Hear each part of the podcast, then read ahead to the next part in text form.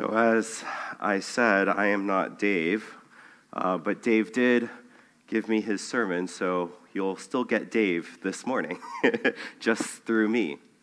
It's a tag team effort. We try to sort of be a good team together. We are in um, our series going walking with Jesus through his life chronologically. So it's mostly out of Luke, but this morning we're in Matthew chapter 3. So if you would turn in your Bibles to Matthew chapter 3, we're going to be looking at the baptism of Jesus this morning.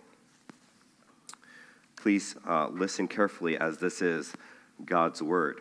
Also, it's a very long sermon, so um, I'll be speaking very quickly, so try to buckle up, keep up, um, all of that. In those days, John the Baptist came preaching in the wilderness of Judea Repent, for the kingdom of heaven is at hand. For this is he who was spoken of by the prophet Isaiah when he said, The voice of one crying in the wilderness, Prepare the way of the Lord, make his paths straight. Now, John wore a garment of camel's hair and a leather belt around his waist, and his food was locusts and wild honey. Then Jerusalem and all Judea and all the region around about the Jordan were going out to him, and they were baptized by him in the river Jordan, confessing their sins. But when he saw many of the Pharisees and Sadducees coming to his baptism, he said to them, You brood of vipers, who warned you to flee from the wrath to come? Bear fruit in keeping with repentance.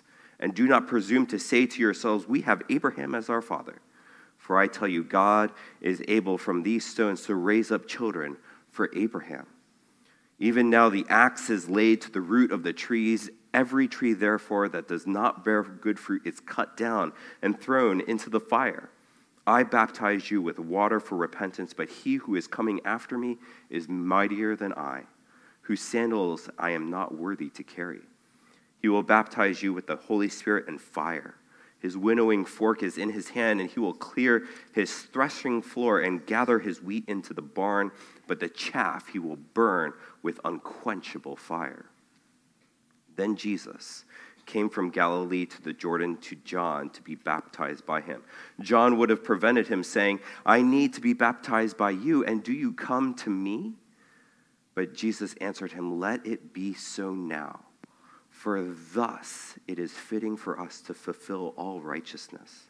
Then he consented, and when Jesus was baptized, immediately he went up from the water, and behold, the heavens were opened to him. And he saw the Spirit of God descending like a dove and coming to rest on him. And behold, a voice from heaven said, This is my beloved Son, with whom I am well pleased. The word of the Lord. Thanks be to God. Let's pray. Heavenly Father, thank you for giving us the scriptures and making us your people. Thank you for Dr. Silvernail, who prepared this, for your ministry to him and through him throughout this week. Lord, be with him as he uh, rests and recovers at home, as he worships with us online. But Lord, you have brought us to the Gospel of Matthew this morning to experience this epic drama of the life of Christ. Help us to learn more about your Son and to use this gospel to cause us to grow in the grace and knowledge of our Lord Jesus Christ. This is a text of both great joy, of great joy, which leads us to a text of great hardship.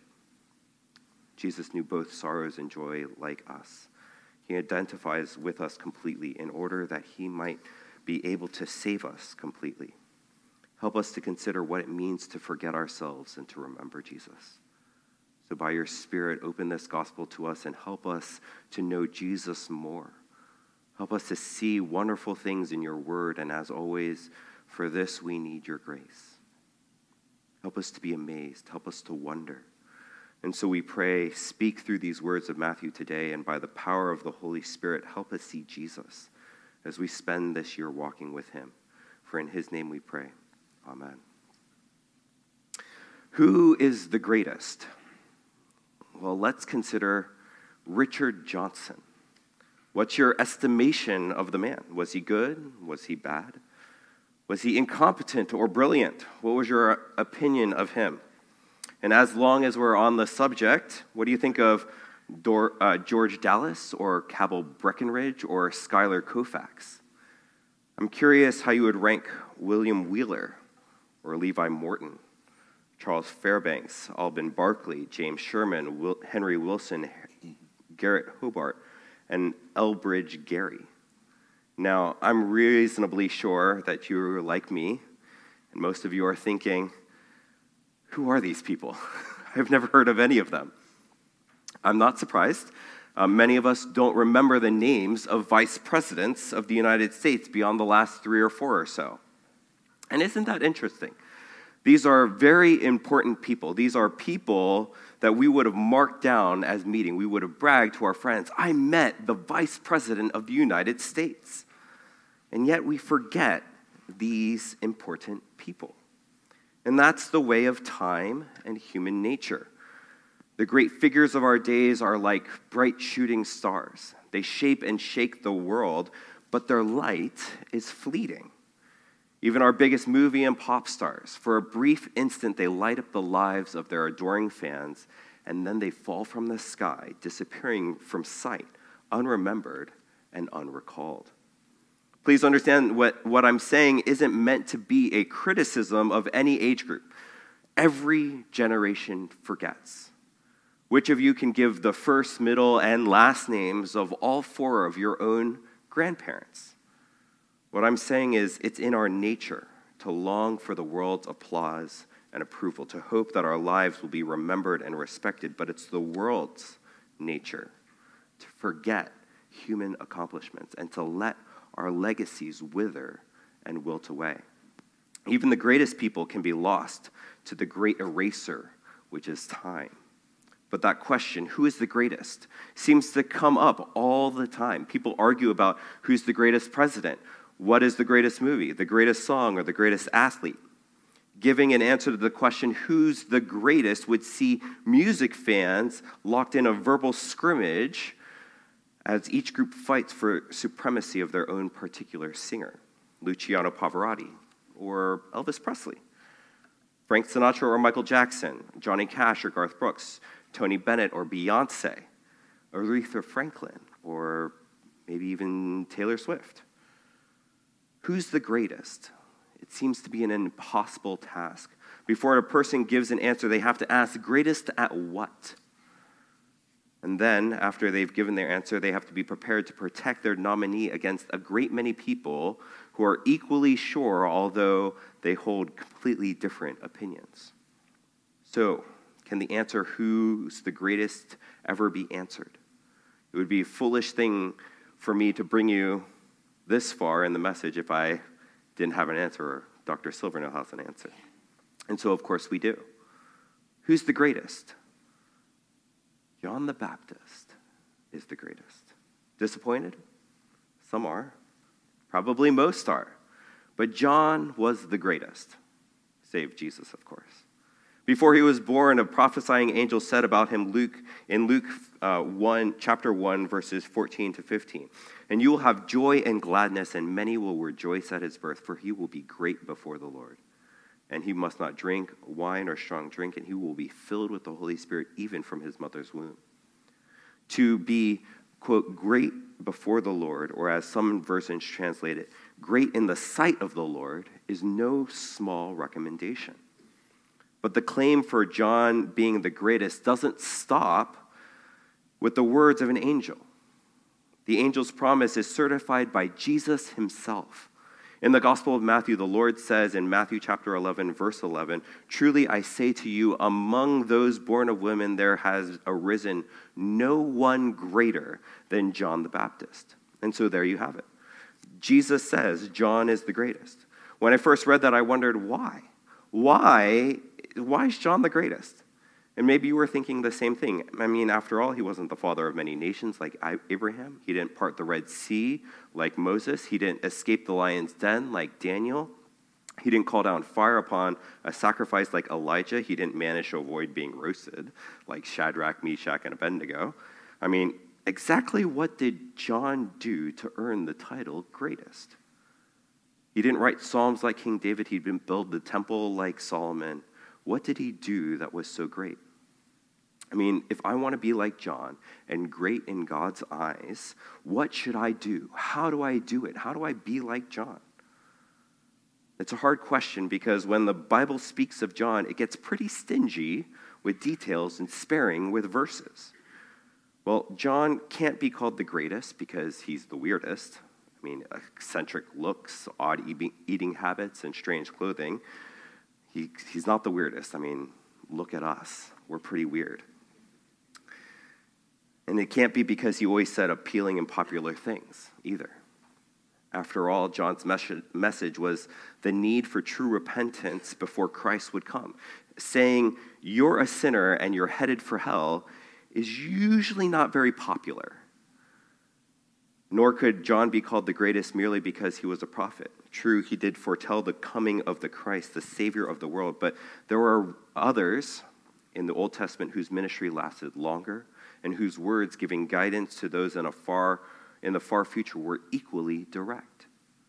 And so, Pastor, I can almost hear you asking, I've stayed with you this long. What's the answer? Why was John the greatest? Now, before I give you my reply, I have to tell you that there are some scholars who will disagree with me. And still, I've spent some time, he's spent some time thinking about this. I think John is called the greatest because, unlike the rest of us forgetful humans, he never forgot who he was. And more importantly, he never forgot who Jesus was. John never forgot who he was, and he never forgot who Jesus was. Read through scripture, study history, study the people all around you. How many can say they never, they never forgot who they were, and they never forgot who Jesus is? And it's evident, that's evident in Matthew chapter 3, our passage for today, and the character of John, the greatness of John comes through loud and clear with verses 1 through 12, the announcement. In those days, John the Baptist came preaching in the wilderness of Judea Repent, for the kingdom of heaven is at hand. For this is he who has spoken of, who was spoken of by the prophet Isaiah when he said, The voice of one crying in the wilderness, Prepare the way of the Lord, make his paths straight. Now, John wore a garment of camel's hair and a leather belt around his waist, and his food was locusts and wild honey. Then uh, Jerusalem and all Judea and all the region around Jor- the Jordan were going out to him, and they were baptized by him in the river Jordan, confessing their sins. But when many saw, uh, when he saw many of the Pharisees and Sadducees coming to his baptism, he said to them, "You brood of vipers, who warned you to flee from the wrath to come? Bear fruit in keeping with repentance. Do not presume to say to yourselves, We have Abraham as our father. For I tell you, God is able from these stones to raise up children for Abraham." Even now, the axe is laid to the root of the trees. Every tree, therefore, that does not bear fruit is cut down and thrown into the fire. I baptize you with water for repentance, but he who is coming after me is mightier than I, whose sandals I am not worthy to carry. He will baptize you with the Holy Spirit and fire. His winnowing fork is in his hand, and he will clear his threshing floor and gather his wheat into the barn, but the chaff he will burn with unquenchable fire. The very last words at the very end of the Old Testament were these in Malachi chapter 4, verses 5 to 6 Behold, I will send you Elijah, the prophet, before the great and awesome day of the Lord comes, and he will turn the hearts of fathers to their children, and the hearts of children to their fathers, lest I come and strike the land with a decree of utter destruction. That's the last thing written in the Old Testament. What was Malachi saying? Elijah had died hundreds of years before Malachi's time, and yet he's saying that Elijah would come.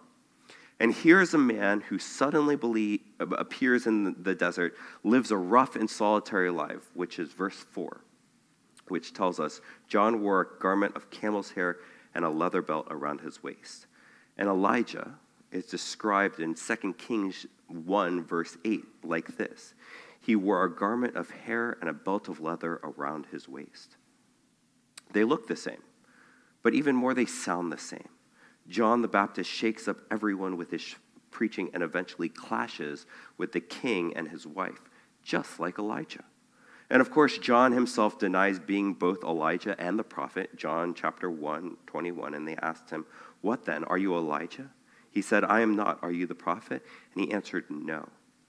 And Matthew doesn't seem to regard John as Elijah, but he does depict John as fulfilling Elijah's mission. Jesus spoke of John in Matthew chapter 11, verses 9 to 10.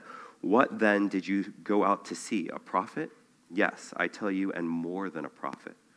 This is, of, this is he of whom it is written, Behold, I send my messenger before your face, who will prepare your way before you. And Jesus confirms his Elijah like role in his, meaning um, John's, Elijah like role in Matthew chapter 11, verses 13 and 14. For all the prophets and the law prophesied until John. And if you are willing to accept it, he is Elijah who is to come. Israel had not had a prophet for over 400 years, and now it receives its greatest prophet. Calling John, the, uh, John, quote, the Baptist, somewhat obscures the main thrust of his ministry, which is announcing the judgment that's coming and Jesus' arrival. He's not the Baptist, he's the herald, he's the king's herald. In the ancient world, when royalty was traveling, the roads were, repair, were repaired in preparation for them. That's what's meant by prepare the way of the Lord, make his paths straight. But these are not literal roads John is calling for. He's calling for all people to cast off their sinful ways and calling Israel to be ready for its great king to arrive. Jesus' coming was going to be such a radical change that God sent John first. And so John is not so much calling people to individual salvation, but calling the nation to turn back to God and away from its sins so that they might not miss the coming of his kingdom. You might say that John is the law to Jesus' gospel. We must hear the bad news of the law and to be called to deal with our sins before we can hear the good news of the gospel and the forgiveness of those sins. However, just because he's speaking to the nation doesn't mean that we can't apply his words on an individual basis either. Two, after all, he's calling on the people to repent of their sins and then to give proof of that repentance. Because the logical re- result of a true repentance is to, verse 8, bear fruit in keeping with repentance. And he applies that verse to a very specific group of people the Pharisees and the Sadducees. Actually, even though he addresses them together, they're two very different groups. The Pharisees were a group of religious leaders who were proud of their performance for they thought that they kept, the, they kept God's law as well as they could be kept. The Sadducees, on the other hand, were a group of political leaders who were proud of their power and their position. As rulers in Judea, they held the reins of political power and prestige in their hands, and thus the Pharisees didn't think they needed God's forgiveness, and the Sadducees just didn't think they needed God at all. You see, we fall into the same danger when we're ruled by pride? Do you ever resist or resent criticism, even when it's warranted? Do you defend yourself or strike back when someone tries to point out some failing or fault of yours? Do you ever try to build your own reputation in the eyes of others, however subtle you are about it? And are you more aware of your, their sins than your own? All of those are symptoms of being a modern day Pharisee. On the other hand, when we neglect or disbelieve God's power, when we seek worldly success and prominence, we limit God by our own ideas of what he can do and cannot do. Then we are like the Sadducees.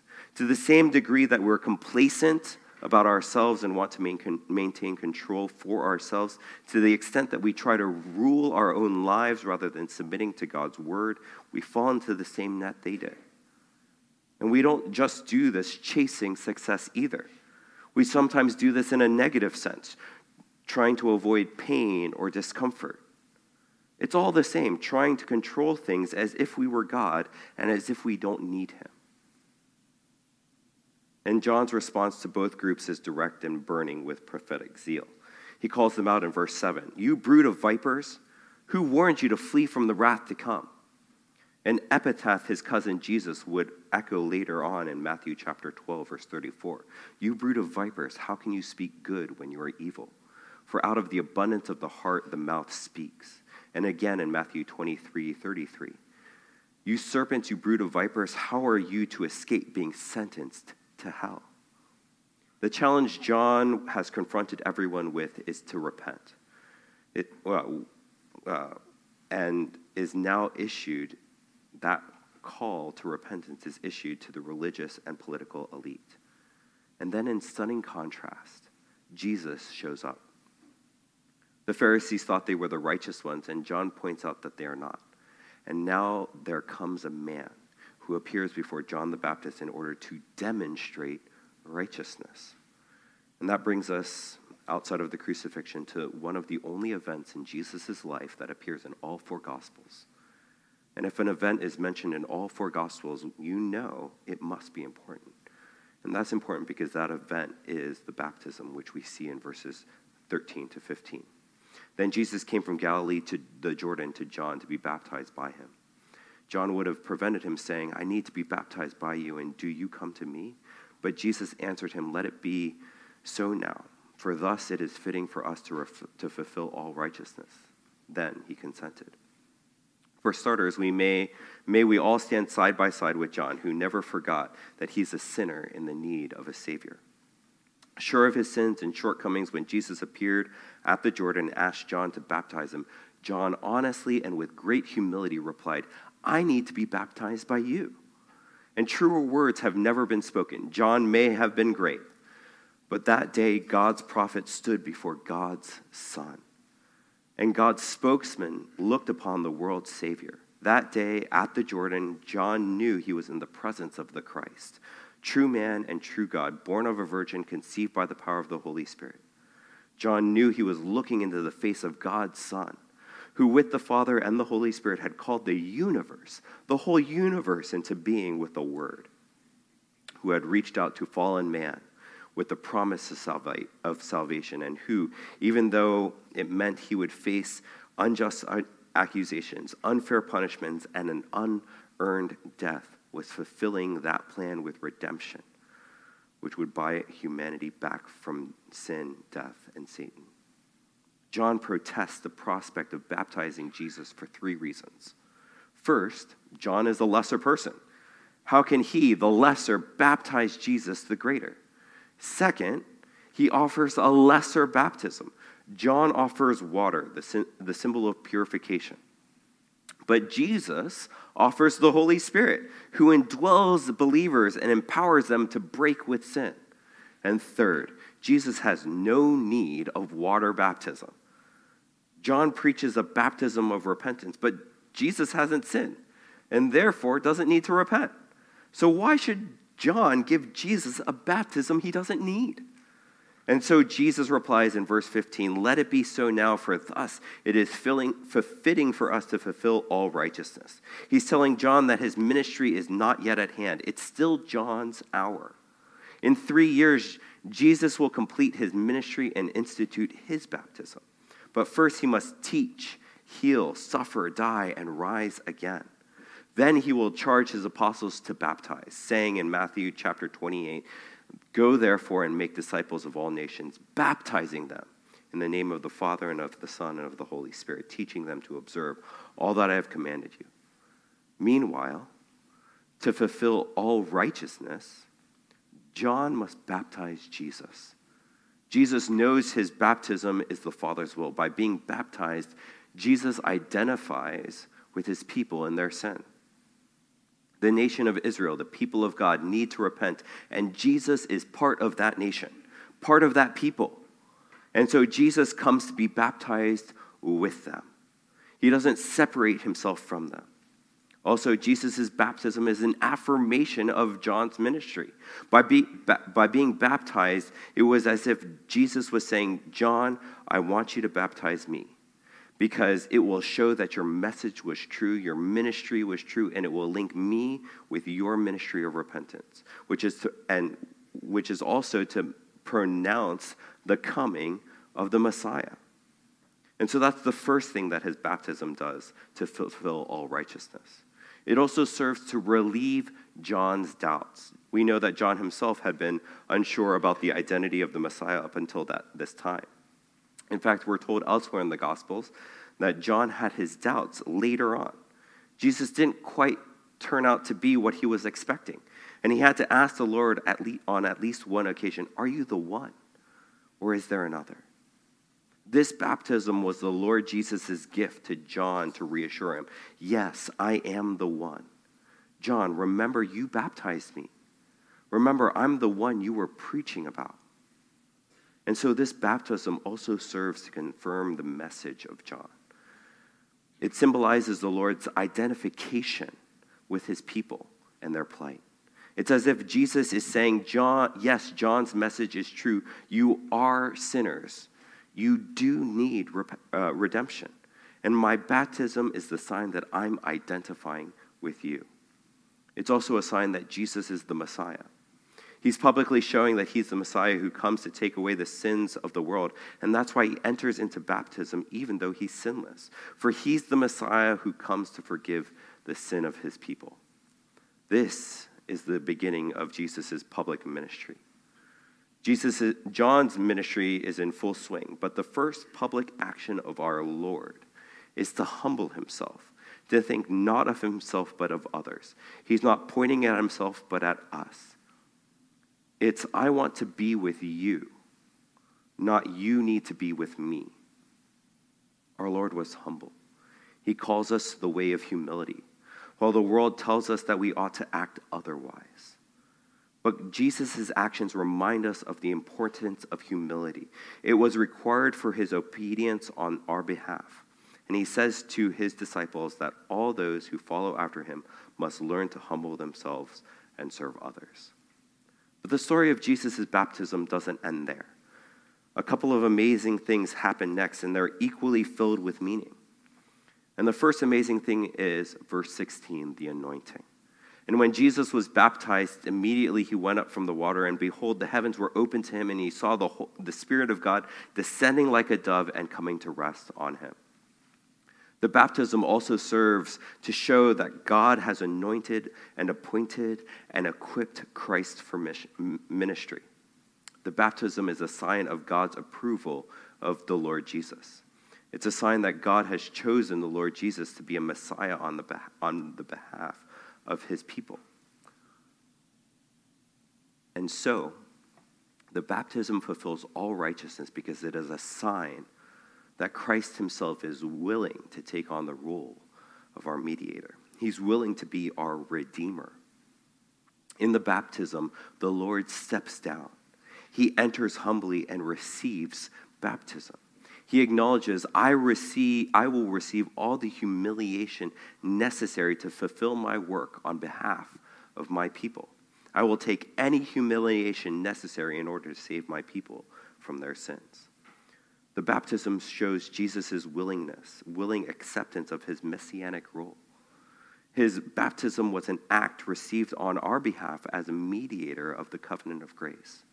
He didn't need the baptism of repentance, and he didn't repent on our behalf, but he did identify himself with his people as the one who would be the sin bearer and as the one whose baptism, the baptism of the Holy Spirit, would bring renovation of our hearts and lives.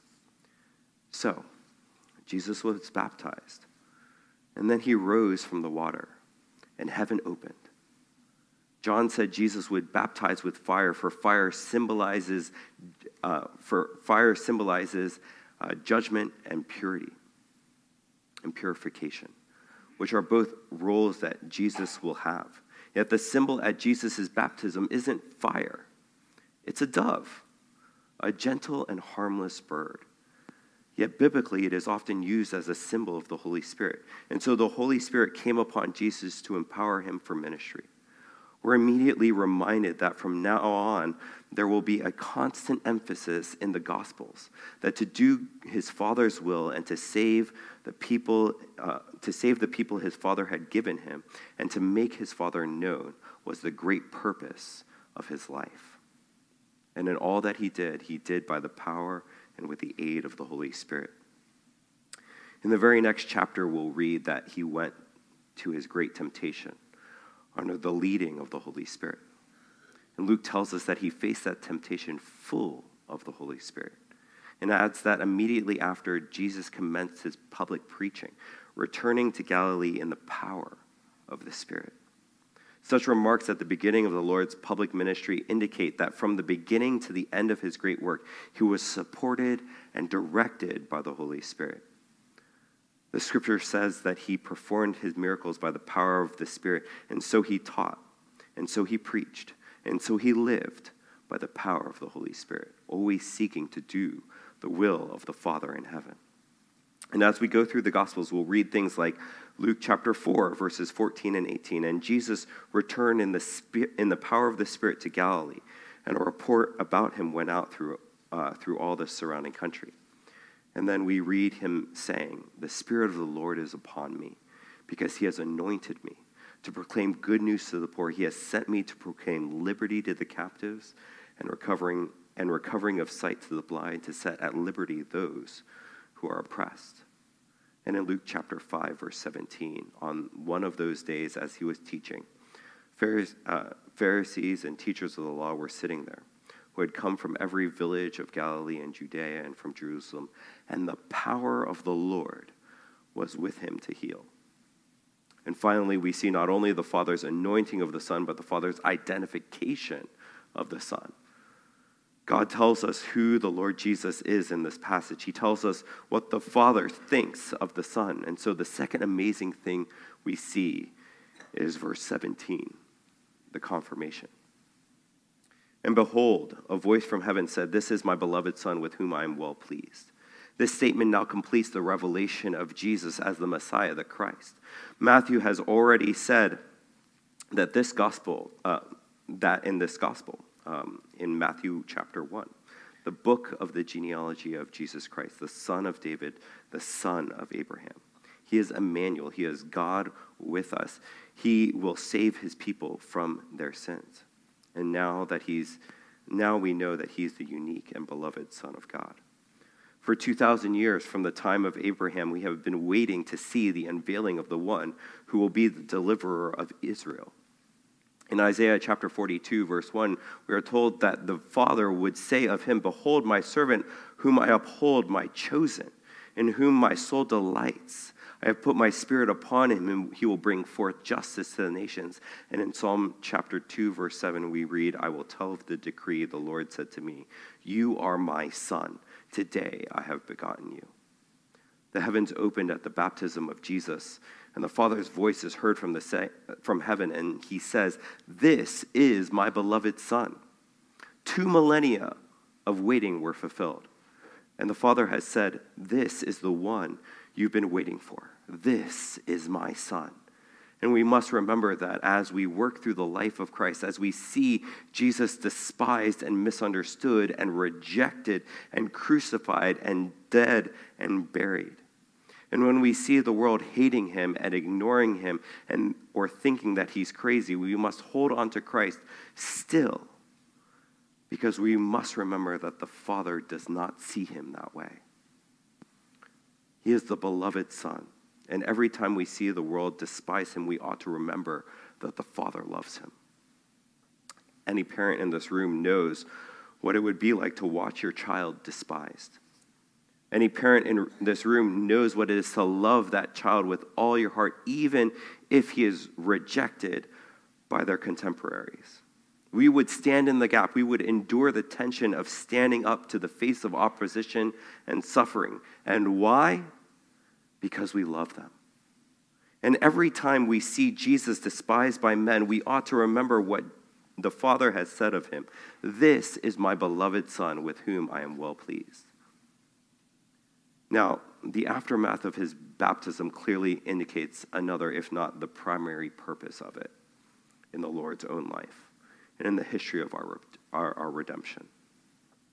His baptism by John served as his ordination to his office as the Christ. He was his, it was his outward coronation as the Prince of Peace, the occasion of his official public installation as the King of Kings. And inaugurations can be impressive, but no presidential inauguration, no royal coronation, no matter how grand, can ever be compared to what, has, uh, what was given the Lord Jesus Christ at the commencement of his ministry the entire Trinity, one God in three persons, gathered at the Jordan on that day. God the Father spoke aloud his love and approval of his Son, and, the, and God the Holy Spirit descended upon him, who is God the Son, in the form of a dove. The significance of these events is perfectly clear. Jesus is being commissioned by his Father and equipped by the Holy Spirit for the work which lies before him. And in this coronation and confirmation, God uses a strange man, John the Baptist. Strange, but great. His ministry was winding down, and Jesus' ministry was starting up, but John was just the man for the job. And so don't forget who we are. We're sinners. At the beginning of this message, I told you that John never forgot who he was. And he never forgot who Jesus was. Read through scripture, study history, or the people around you. How many can say they never forgot who they are? And they never forgot who Jesus is. Look at scripture. Adam and Eve forgot. In their desire for greatness, they tried to usurp God's authority and ate the forbidden fruit. Abraham thought he could do a better job of providing an heir for himself than God could. Well known people like Moses, Samson, David, Solomon, and others, a who's who of famous biblical names, forgot who they were. But John never did. Never, he never forgot that his job was to prepare the way for the Savior's coming and to call people from their sins. Years ago, when the famous conductor Leonard Bernstein was asked, What is the hardest instrument in the, in the orchestra to play? He said, Second violin. Then he added, I can get plenty of first violins, but to find someone who can play the second fiddle with enthusiasm, that's a problem. And if we have no second fiddle, we have no harmony. John knew from the beginning his job was to be the second fiddle to the Savior. It was a job that John did with integrity. He didn't pretend that he was an inconsequential nobody. Long ago, the, the prophets had described and defined his role. He was to be the forerunner, God's appointed voice crying in the wilderness. Isaiah 40, chapter 3. A voice cries, In the wilderness, prepare the way of the Lord, make straight in the desert a highway for our God. Not a small road, not a beaten path, not a dirt road, a highway. John knew that he was fulfilling the Old Testament prophecies, which he said he would call uh, he would cultivate hearts for the forgiving grace which would be planted by the sacrificing Savior. Knowing who he was, John boldly told people to turn from their sins so that they might beg the Lord for forgiveness. By the Spirit's will, people came to hear what John had to say. They came from, from Jerusalem, from Judea, from all over. They wanted to hear John's message, which was always the same. Don't forget who you are. You're sinners. You violated the Lord's command in thought, word, and deed. If you're to be saved, it will be only by the grace of God and through the sacrifice of his Son. Even the Pharisees and the Sadducees, people whom we would call respected and honored pillars of the community, were warned. Don't think when you stand before God that you're superior or that you're doing God a favor. You are beggars, lepers, and sinners. And those are instructive words for us today who come here put together and well thought out. We are beggars, lepers, and sinners. We need what the Savior offers, which is forgiveness and faith, pardon and peace. John never forgot who he was. Like John, we need to remember who we are and who Jesus is. And who is Jesus? He is everything that we are not. Each week, the Lord allows Dr. Dave or I, or some weeks, both of us, to speak to you. And we're supposed to be wise, especially Dave, since he's older and grayer than me. But we would be among the first to say that we're not. When people ask us for counsel, we don't have all the answers. We can offer, at best, educated guesses. When people think kindly or speak kindly of us, we know that we are sad sinners inside. How well do you know yourself? Do you know yourself well enough to say the same? To know that you don't have all the answers, to know that you are a sinner in need of grace? Maybe you know who you are helpless, hopeless, and harried, defeated, discouraged, and despairing. If you do, I pray you also know who Jesus is. The Lord never leaves us in our sin, He always moves us to look not only at ourselves, but also at Him. Who is Jesus? He's the Lamb of God who takes away your sins. I pray that you believe on him who has the answers to your difficult questions, that you trust him who gives the right advice when you reach life's unpredictable paths, that you lean on him who sacrificed his all so that you might be forgiven. If you remember who Jesus is, I give thanks. But if this day you don't know the Savior and the salvation he has won for you, if you have for some reason forgotten his love and forgiveness, I would like to help you remember. Max Lucado tells a great story about shopping with his daughter when they were traveling. He writes, Jesus did for us what I did for one of my daughters in a shop at New York uh, LaGuardia Airport. And the sign above the ceramic pieces read, Do not touch. But the wanting was stronger than the warning, and she touched, and it fell. And by the time I looked up, 10 year old Sarah was holding two pieces of a New York City skyline.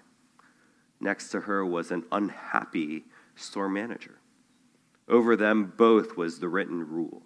Between them hung a nervous silence. She had no money. He had no mercy. So I did what dads do I stepped in. How much do we owe you? I asked. How was it that I owed anything? Simple. She was my daughter, and since she couldn't pay, I did. Since you and I cannot pay, Christ did. We've broken so much more than souvenirs. We've broken commandments, promises, and worst of all, we've broken God's heart. But Christ sees our plight. With the law on the wall and shattered commandments on the floor, he steps near like a father and offers a gift like a savior. What do we owe? We owe God a perfect life, perfect obedience to every command, the commands of humility, honesty, integrity, and we can't deliver. But Christ can, and Christ did. His plunge into the Jordan is a picture of his plunge into our sin. His baptism announce, announces, Let me pay. To come near to Jesus, to come near to a perfect love, and a perfect love to restore all things. Jesus will take all the broken things in your life and restore them. And all your sad stories will come untrue. Don't forget who you are. You're a sinner. And don't forget who he is. He's a Savior and your King. Think about that. You need to pray. Take a moment to do that, and then I'll close.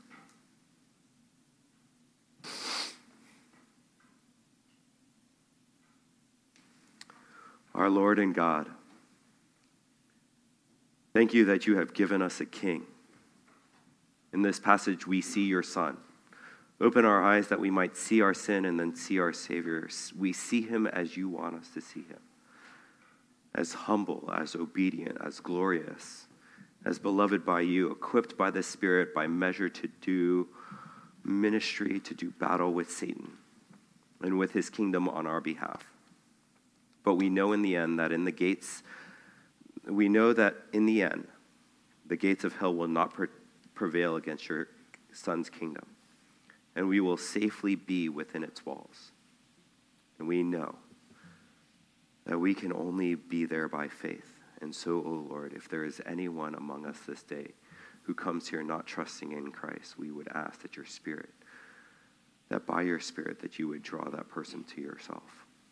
By grace alone, through faith alone, in Christ alone. That they might embrace the beloved Son. Help us to know and believe that the kingdom of the world has become the kingdom of our Lord and of his Christ, and he shall reign forever and ever. Amen.